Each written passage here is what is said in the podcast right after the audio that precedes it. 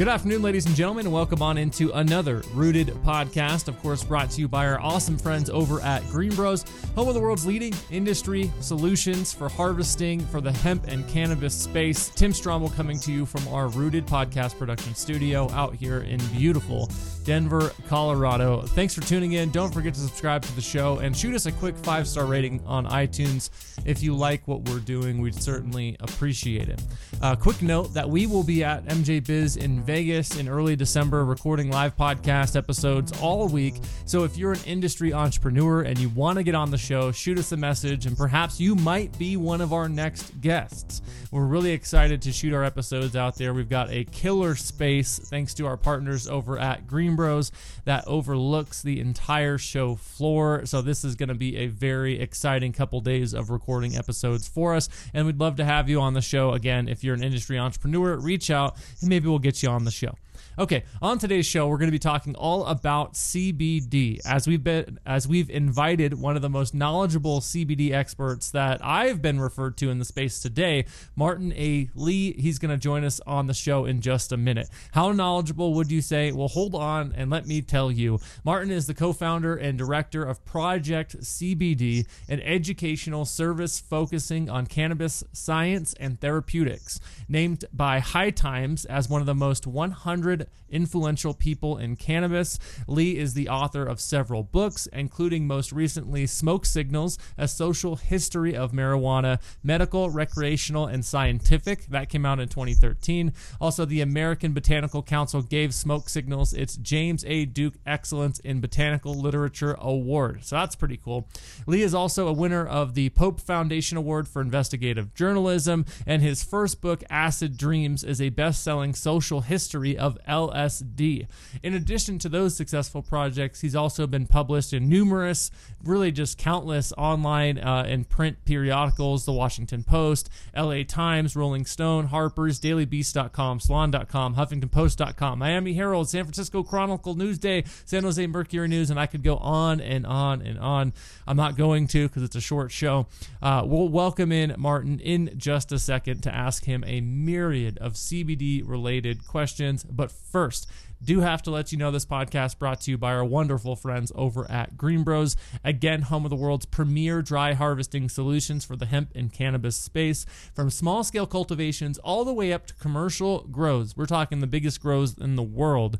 GreenBroz has dry trimmers, trichome extractors, destemmers, sorters, precision batchers. All these machines want to save you time, money, and labor while not sacrificing on the quality of your flour. You got to check them out, greenbroz.com or call 844 Dry Trim to schedule a consultation, a demo to learn more about their machines. Again, 844 Dry Trim. You can also check them out at uh, MJ BizCon in Vegas, December 11th to the 13th in booth C3339. So if you're in the area, uh, make plans to stop by GreenBroz booth. Again, C3339.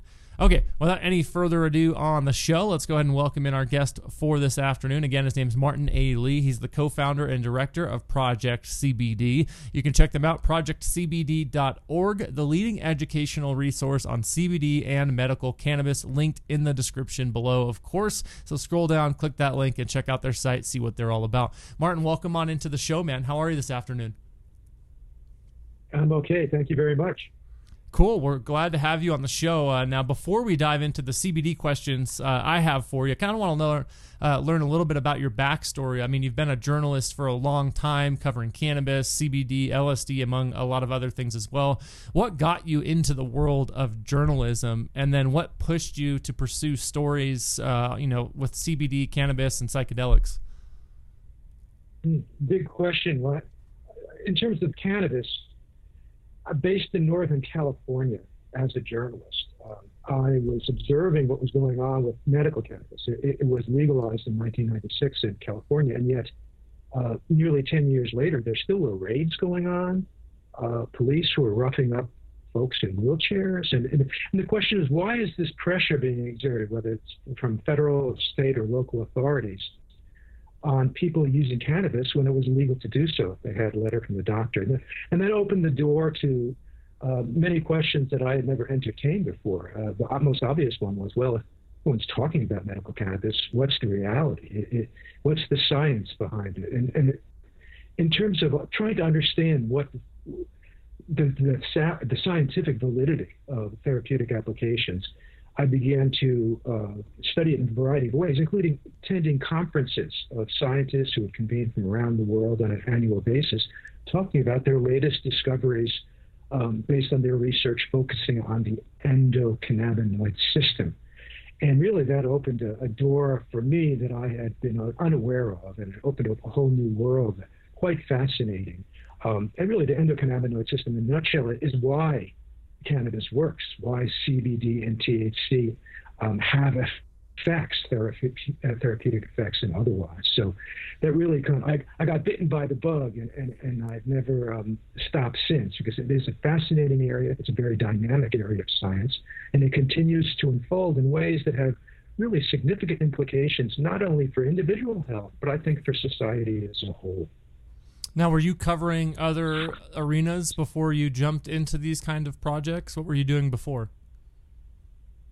Well, yes, my previous book uh, prior to Smoke Signals was a social history on um, uh, neo-fascism, right-wing extremism, resurgent racism, which unfortunately is still quite timely as a subject today.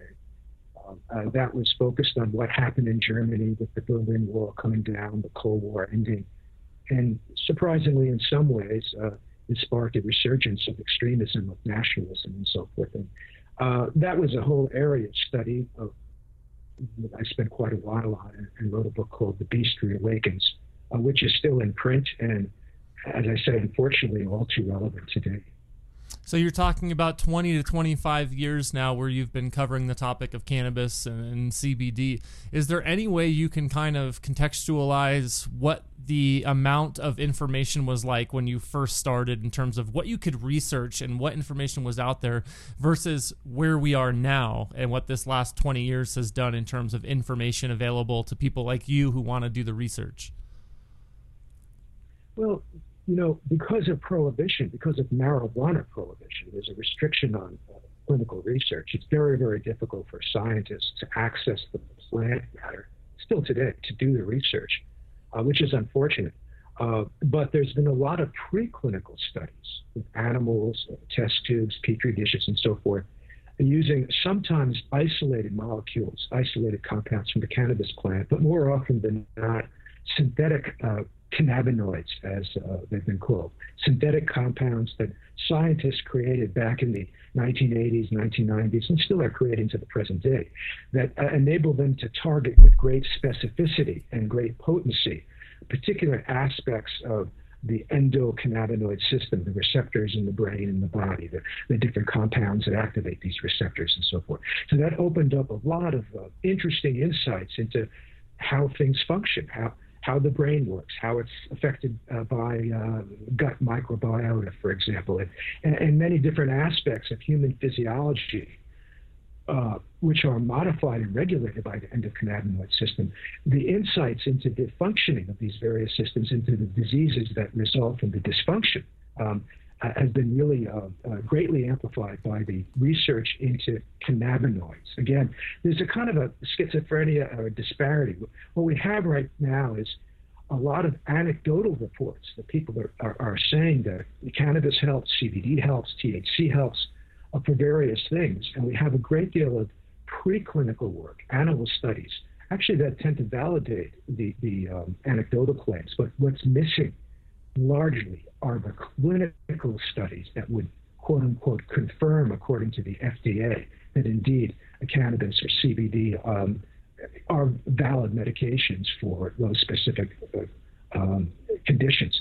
So we're sort of in a, in a, funny place, and we've been here for a while, although slowly it's changing. Uh, CBD has been approved as a pharmaceutical now, uh, single molecule CBD, CBD as an isolate uh, for use in treating certain severe conditions of pediatric epilepsy, children with these terrible seizure disorders.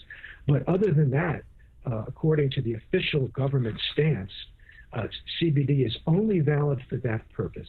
And cannabis, uh, lest we forget, is still considered by the federal government a, a, drug which has no medical value and which is dangerous for humans to consume, which is pretty much like saying the moon is made of green cheese. It's so out of touch with the reality. And yet, that's the official federal position. Well, you know, we've been uh, chipping away at that from the grassroots, and, and CBD has gone a long way toward loosening things up, but we're, we still got a ways to go. And ultimately, I think the, the full medical value of CBD and of cannabis really won't be realized until cannabis prohibition as a whole. And it's not just a prohibition against CBD. You know, Martin, something I'm curious about having all of this knowledge and having dived into the research behind the CBD uh, receptors, cannabinoid receptors, all that kind of stuff.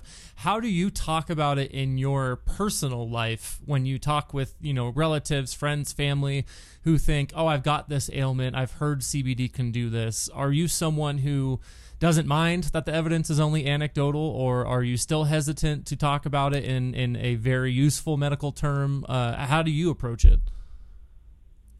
Well, I wouldn't say it's just anecdotal, and I nor would I minimize the significance of anecdotal evidence. I, I think that there are there's a kind of a hierarchy of, of uh, data that uh, is is um, uh, considered.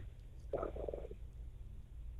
there's kind of a hierarchy of, va- of data that's validated or prioritized by the federal government. Uh, if the FDA says it's a medicine, it's a medicine if the FDA doesn't say it's a medicine, it's not a medicine. And frankly, that kind of black and white bifurcation just doesn't correspond to reality. There, there's many uh, medicines that have a great deal of historical or traditional usage that uh, and, and are, as far as you know, are, are, safe. People use herbs. People have been using herbs for time immemorial. Just because they haven't gone through double-blind, um, the gold standard uh, clinical trials that doesn't mean they're not valid medic- medication. That just means that there's different criteria for, for judging that. But, uh, you know, I think cannabis is, is, has, is very persuasive as an herb. And, and I've spoken to many different audiences. From, uh, from seniors to, to you know, soccer moms to the whole gamut. And one can make a very persuasive case that there's a lot going on with cannabis as a medicine. And I think in terms of our culture, that's largely accepted now. It might not be a lot of knowledge of the specifics of why it works or how it works, but the notion that cannabis has met therapeutic value, I think, is widely accepted now in, in, in the culture. In a sense, that culture war has been fought and, and, and cannabis came out victorious. Um, unfortunately, the, the, the political realm tends to tag behind, and, and it's sort of the caboose on, on, on, the, on the social change train. Where things change culturally initially, um, we sometimes have to wait then for the politicians and the law to catch up. And I think we're in that transition period now, but there's no doubt where we are in the midst of a pro cannabis cultural shift. And there's no doubt in my mind that CBD has played a very significant role as a catalyst uh, of that shift. But I should emphasize that shift was already ongoing before CBD re-entered the picture, which is only about 10 years ago now. Um, we were already having a, uh, we were already seeing a pro cannabis cultural shift before then, but CBD accentuated and accelerated that, I think, to a large, to a significant degree.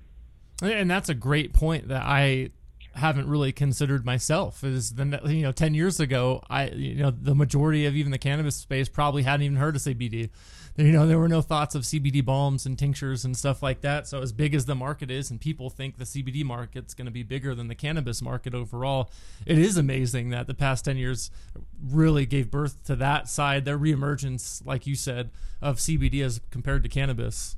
Well, I think there were a number of factors that really made it very very fertile turf for the CBD seed to have been planted in the medical marijuana world. Initially in California, it spread from there.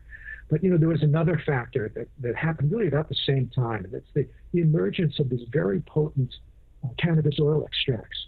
Uh, I mean, going back several de- decades, I remember in my, my teenage days, we, we had hash hash oil. Uh, but when we're talking about the, the extracts of cannabis oil today, it, it's more refined, certainly more potent and more prevalent.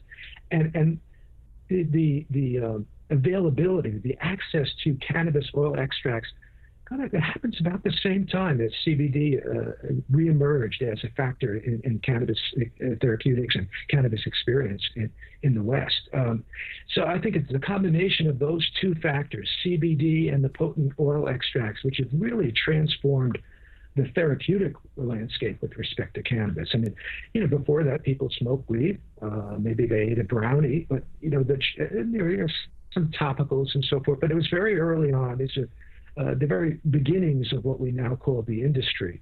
Um, but the, the, the, CBD and the extracts have been hugely influential in, in terms of moving things forward uh, exponentially compared to where they were just 10 years ago. Again, Martin is the co founder and director of Project CBD. If we could jump to that project now, uh, what is Project CBD all about and why did you co found it? Project CBD was formed 10 years ago when uh, a colleague of mine, Fred Gardner, also a journalist, uh, he and I learned uh, from the first analytical labs that emerged in Northern California to test the strains, to test the different cultivars. Basically, to say how much THC was in there. The idea the higher the number, the better, which actually is really not necessarily the case. But um, what we informed the, the lab, Osteco Labs in Oakland, the first one, about CBD. They didn't really know much about it. It wasn't known within the medical community. Uh, we didn't expect that they would find any plants that they were testing that would have much CBD in it. It was, it was assumed that the the impetus, the focus really was on developing strains that uh, the different flavors of the uh, uh, different psychoactive flavors, if you will, the, the perfect high, the, the different the mo- different ways of being high that, that the cannabis breeders were, were perfecting.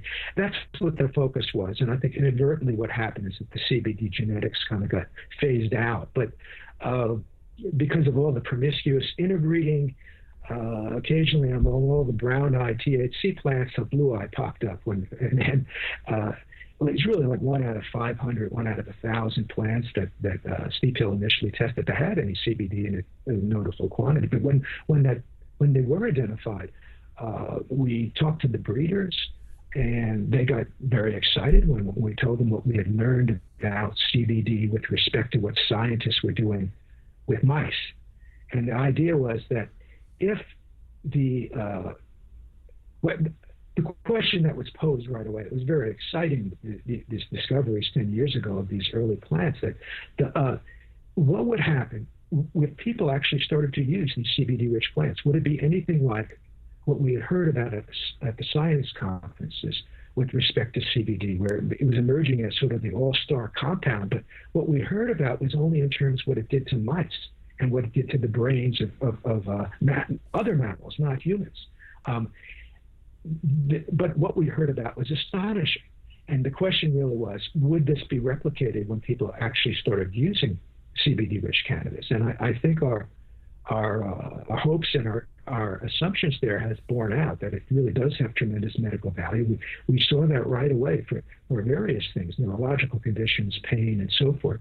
Um, but more than that, you know, at, at, that time, there was a lot of uh, pressure on the medical cannabis world in California. There was federal raids, there was letters to landlords. It, it, it was, um, even though this was in the uh, early Obama years, it wasn't a cakewalk for, for medical cannabis uh, users or, or producers. Um, and we felt that because CBD is, not psychoactive in the way THC is, it, because it's not intoxicating, and because it does have a lot of therapeutic potential, this could really be a game changer. It could be the key to liberating cannabis from the drug abuse paradigm. And that's what we felt very early on, that it, it could have great therapeutic value, but also in a broader social sense, it could have value in that it, it could be the the straw that ultimately breaks the back of prohibition. And while I think it's too soon to say that, things seem to be moving in that direction. Again, we want to let you know this podcast brought to you by our awesome friends over at GreenBroz, home of the world's leading cannabis and hemp harvesting solutions. And GreenBroz recently announced the launch of their new Model M dry trimmer, which improves on all previous models. We're talking full surgical stainless steel anywhere the flower touches the machine, and an impressive yet simplified design. That means this new dry trimmer will still put up serious volume while being easier to clean, break down, and reassemble. The control panel has been moved outside the machine so you can power wash it, scrub it down without fear, all while speeding up your turn time even more and processing faster than you ever have. Also, the new stainless steel design means no nooks or crannies, ensuring that your machine stays clean and compliant with regulations now and for years to come. This is just another GreenBroz machine that you have to see to believe. Hit them up at 844 379 8746. That's 844 379 8746 or online at info at greenbroz.com to learn more. All right, Martin, one of the things I wanted to be sure to discuss was Project CBD's report on synthetic cannabinoids and vaping related lung injuries. I saw you mention that in the pre interview, and I wanted to see are those two separate reports or are they linked at all? Uh, it's, it's a single report we put out now on uh, related to the vaping crisis, the, the vaping related lung injuries. What Project CBD has done identified what we think is a, is a factor that has been thus far ignored by the CDC Centers for Disease Control. Uh, it's not been part of the discussion, and that is the role that synthetic cannabinoids uh, are playing in, in these injuries. And we, we do think they are a factor. Um, our, our lead scientist, a writer, uh, reviewed, uh, uh, did a thorough review of the scientific literature on the um, effects of synthetic cannabinoids, on the harms induced by them. And what we found is that the symptoms of toxicity from synthetic cannabinoid exposure are pretty much identical to what the CDD, CDC is describing as um, criteria for classifying a, a particular case as, as, one of the lung injuries uh, related to vaping. So there's a match in terms of symptomology. Um, but what's, what's interesting here is that uh, it has been ignored thus far. And I think there's reason that the CDC and others are focusing on other factors. And I don't think there is a single factor responsible for the more than 1,000 deaths and many other injuries that have res- resulted from exposure uh, to, to toxic uh, vaping products. And I should emphasize uh, most of these products are, are uh, been circulating on the black market. They're not part of the licensed industry. Um, but it's also crept in there a little bit. Uh, see what happened is this you know i mentioned in terms of studying the endocannabinoid system the scientists back in the 1980s and 1990s because they were not legally allowed to work with the cannabis plant they had to create very potent compounds that were cannabinoid like compounds that were synthetic if not versions of things you find in cannabis, uh, synthetic compounds that could target the same receptors. Uh, they're very, very potent, and they work with these compounds. This is fully legitimate uh, to study how the brain works, to study how different organ systems work, to study how the, the, the system that cannabis affects directly, how, it, how it's involved in all this. Um, and these, these, the formula for these compounds were published in scientific journals. Unfortunately, um, unethical actors uh, got a hold of these uh, formula and, and, began producing these as, as street drugs. And uh, the first ones to emerge were known as Spice and K2 and things like this. And, and in a sense, the name synthetic cannabinoid or synthetic marijuana, while good PR if you want to sell a product, um, is not really accurate because these compounds are not structurally the same as THC or anything like that. They just happen to hit the same receptors in a very, very powerful way and in a qualitatively different way uh, from THC, which is why with THC you can't overdose uh, in terms of uh, having a lethal outcome. You can't die from it, but you can from exposure from, from a synthetic cannabinoid. And what happens here is you have folks who, who are um, uh, trying to sell, uh, produce black market products uh, that are going to appeal to youth. So they call them synthetic marijuana um, they create these oils, which might not have any cannabis oil extract in it at all, but they just start with the starter oil of something. And it might even be something like propylene glycol, which is a chemical uh, thinning agent that's used actually in some of, uh, cannabis products. But they, they start with an oil uh, that's kind of a neutral thing. It doesn't get you high or anything. Um, and then because it's it needs to be thickened, they introduce something like vitamin E acetate, which thickens the oil to get it to be the consistency of a cannabis-like oil, a cannabis-like oil extract. Um, but it still, it has no potency. So what they do is they stick in a little bit of a synthetic can- uh, cannabinoid to sort of bump up the potency. And they only need very, very little because it's so potent these compounds. And then they sell this stuff on the black market claiming it's quote unquote synthetic marijuana. And that's why you, you and, and the problem is because it's it, it's very difficult to detect these compounds when people take them uh, because it, they're, they're so potent in such low doses we don't have the screening mechanisms uh, we, we, like we do for, let's say, pesticides or heavy metals when looking at cannabis products. We don't have the same screen or the valid screening mechanisms yet to spot what are now hundreds of different synthetic cannabinoids that are circulating on the black market. So we're really in a, between a rock and a hard place because you know, the fact of the matter, in, in, our society, according to the surveys, the average age someone turns on to, to weed is uh, almost 15 years old, 14 years, 10 months, something like that. Um, I'm not commenting on that, whether it's good or bad, but that's a fact. And if you're a young person and you turn on to weed and you like it uh, and you want to keep doing it, it helps you with stress or whatever, um, and you don't want to go to school smelling like weed, you want to vape that. But if you're 14 years old, you can't walk into a dispensary and buy, buy a vape cartridge. You can only get something that's circulating on the ground.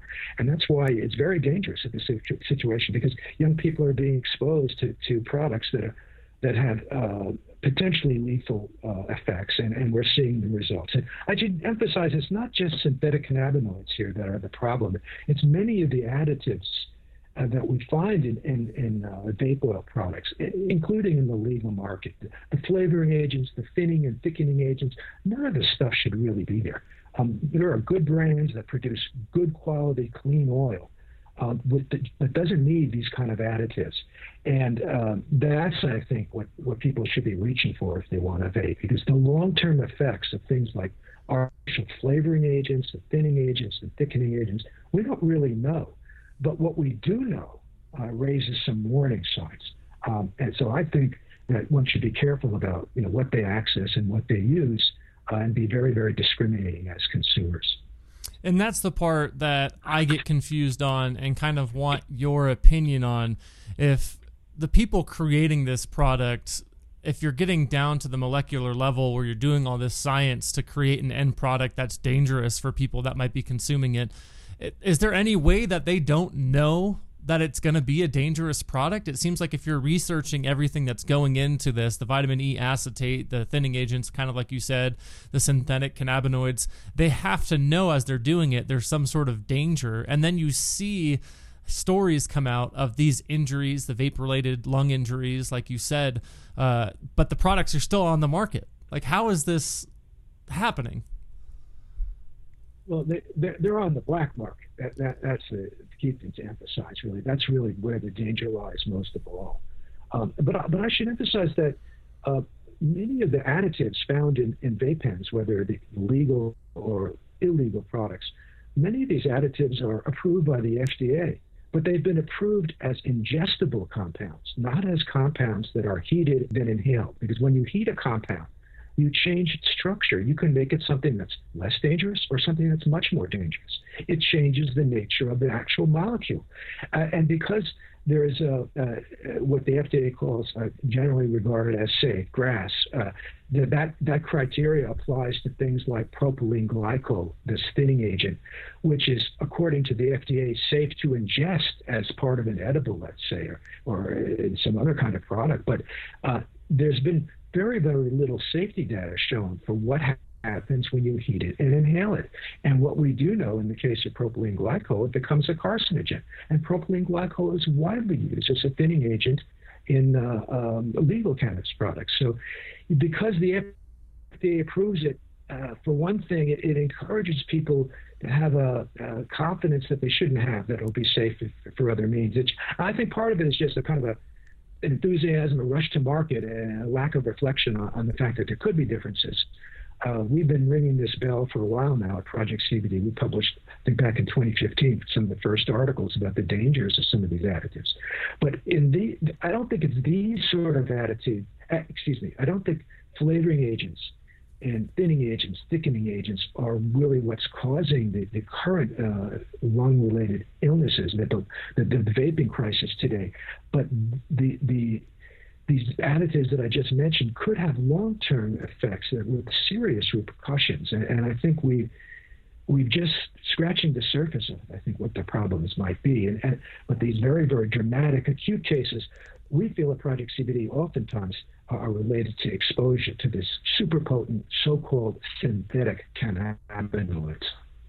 Now, someone who has expertise in cannabis therapeutics, CBD, what are your thoughts on the passing of the Farm Bill in late 2018 and how it's helped to progress the industry over the past year? Well, it's very, very important, the Farm Bill. Uh, it, it um, partially corrected a, a, historical anomaly, a historical injustice. When the Farm Bill essentially carved out a legal exception to the Controlled Substances Act, according to which uh, uh, cannabis is uh, because it has THC in it, is considered dangerous and having no medical value. But we have sort of an absurd situation. What the Farm Bill has done, I think, is in some ways uh, not only been an impetus for the the, uh, the entire uh, hemp industry, and a lot of it has to do with CBD, of course, but it's highlighted the contradictions within in federal policy, and drug policy. Right now, a cannabis plant with 0.4% THC is considered a dangerous drug with no medical value. A cannabis plant with 0.3% THC is not considered a dangerous drug with, with no medical you know that's an absurd situation, and it's uh, it's important because it opens up some space and and, and advances, uh, uh, I think, the accessibility to uh, CBD products but still, it, it, we're still mired in, in the contradictions of federal drug policy.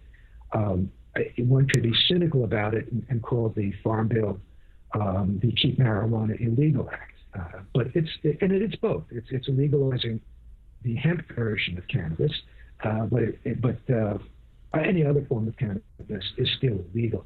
And as a result, we're going to always have problems in terms of regulation and, and, and implementing the, the, law. You know, it, what are you going to do? You have, you're growing plants, and an inspector goes out in the field, but if it goes out in the field very late in the game, just before harvest, the whole uh, hemp harvest will, will fail because it's above 0.3% THC. But if you go out just early on, it, you know, and then what happens when you extract the oil from, from a, a legal hemp harvest? Anytime you extract oil, you concentrate so the, the amount of CBD in the oil will go up, and so will the amount of THC. So inevitably, when you extract oil from a CBD-rich, low THC plant, you'll be handling an illegal substance because the oil will contain THC at greater levels than 0.3% THC, even though even if it's uh, still very minor.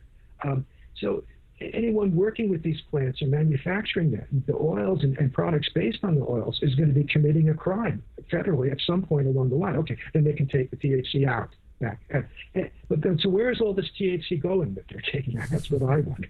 Um, I think probably somewhere underground there's huge vats of THC being stored because you have the so called uh, broad spectrum oils with just the THC removed, everything else kept in there, and then you have all the isolates, oh, everything removed but but uh, CBD. But, but where's all the THC go? It's a big mystery. I think. but anyway, it, it, just it's it's one of those things where. Uh, uh, we are in a straight of transition. Uh, it, it, it's two steps forward, one step back uh, we legalize hemp vis-a-vis the farm bill, but the FDA is still sort of sitting on its butt and not uh, declaring what's legal and what's not as a product. I mean, technically speaking, right now, um, anything other than Epidiolex, the pharmaceutical version of CBD that's been approved by the FDA, anything other than that is illegal as a product. Um, but that's not the way the reality is playing out. People have access to it. You can buy it on the internet. There's CBD stores all over the place. You get it in your gas station, your, your chiropractor's office, and so forth, and also in medical cannabis dispensaries. But um, so the reality, again, politically, legally, hasn't caught up with the culture. The culture has embraced CBD. The culture wants CBD, and people can access CBD. Uh, but the law is way, way behind on talking to someone like you, I have to ask, what do you think does finally move that needle and allow the government and federal agencies to catch up with where basically the rest of mainstream society is with the availability of these products? I think the needle has been moved culturally. It's just uh, waiting. It, it's sort of like we've broken the sound barrier. We're, we're waiting to hear the echo, and it hasn't quite come back yet. The political echo from, from the cultural experience. Um, it might be a simple change in administration. Some of the leading Democratic candidates uh, come out in favor of carte blanche, uh, uh, cannabis legalization, adult use, not just for medical use. Um, so things might change with that. Maybe they'll change before the, the change of administration. It could happen anytime, and it can happen with dramatic suddenness in a way. Uh, uh, and yet, it could also drag on for a long time because we, we've had now the prohibition and the first reefer madness, and then what I call now reefer madness life that still persists. Um, it's been since 1937, so it's been you know 80, 80, years, more than 80 years, and yet it can change just like that overnight. You know, I, I compare it to in Germany when there was the Berlin Wall and the country was divided in two during the communist days. And there, at least when I was growing up, we just thought that was something, you know, like in cement. It was it was this Cold War, U.S. versus the Soviet Union, uh, and that, that was just the way it was. It was it, it, it was just never going to change. It just seemed like uh, such a, a, a, political certitude. And overnight, the, the, the, wall came down, and, and so much changed in Eastern Europe. Um, and I think it could be similar for uh, uh, the cannabis world as well. The, the Berlin Wall that, that divides Hampton from the rest of cannabis could come down very, very quickly.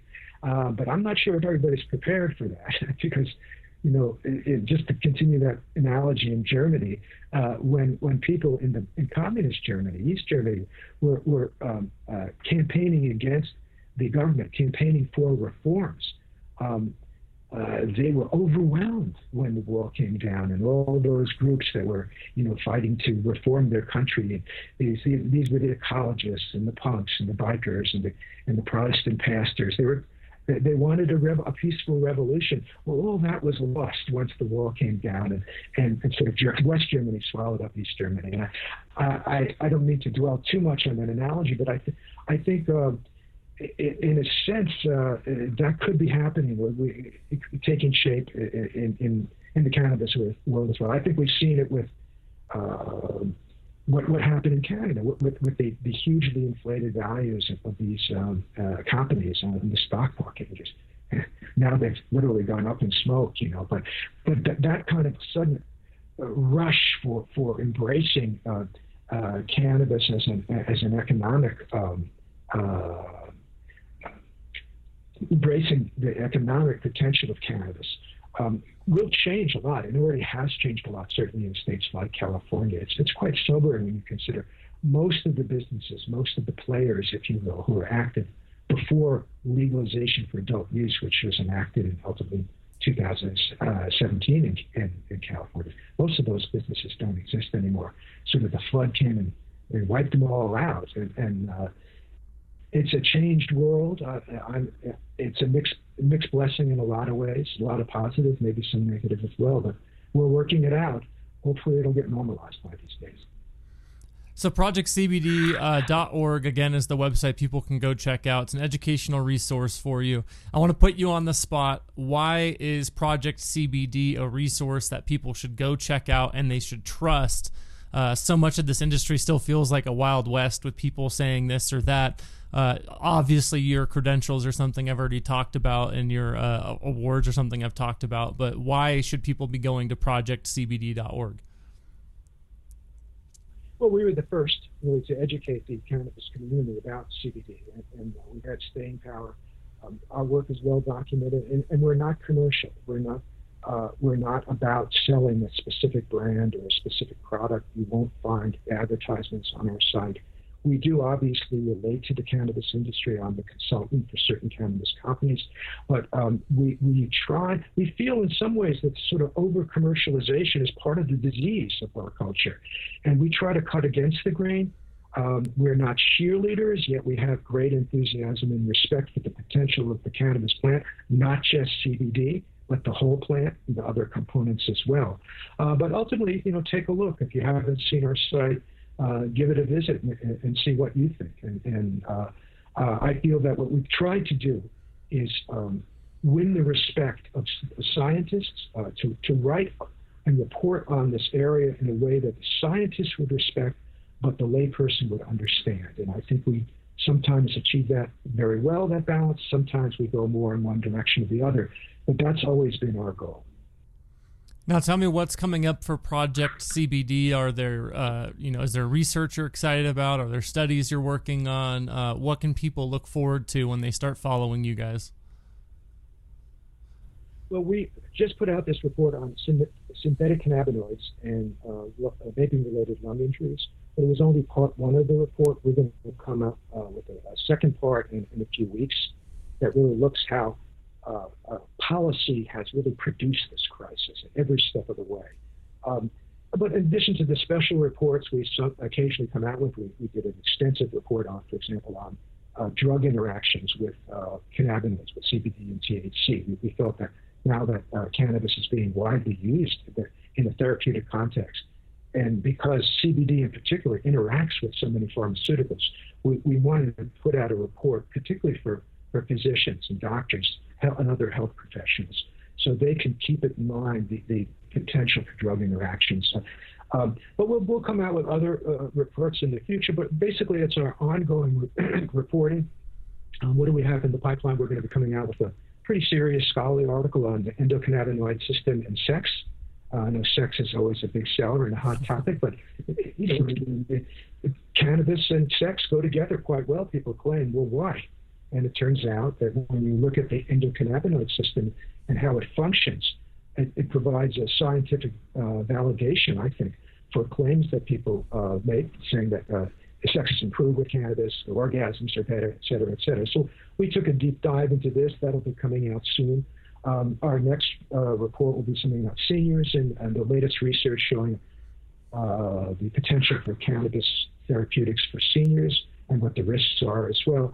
Uh, but really, we cover the gamut, and not just therapeutic uh, subjects. We, we're interested in uh, what, has been described as the Green New Deal. I just uh, see it as not so much a political thing, but just the implications for you know, improving our environment, our ecology, and dealing with climate change, and, and, what that means for our future. But how does cannabis play into that? How, how, does the cannabis industry play into that?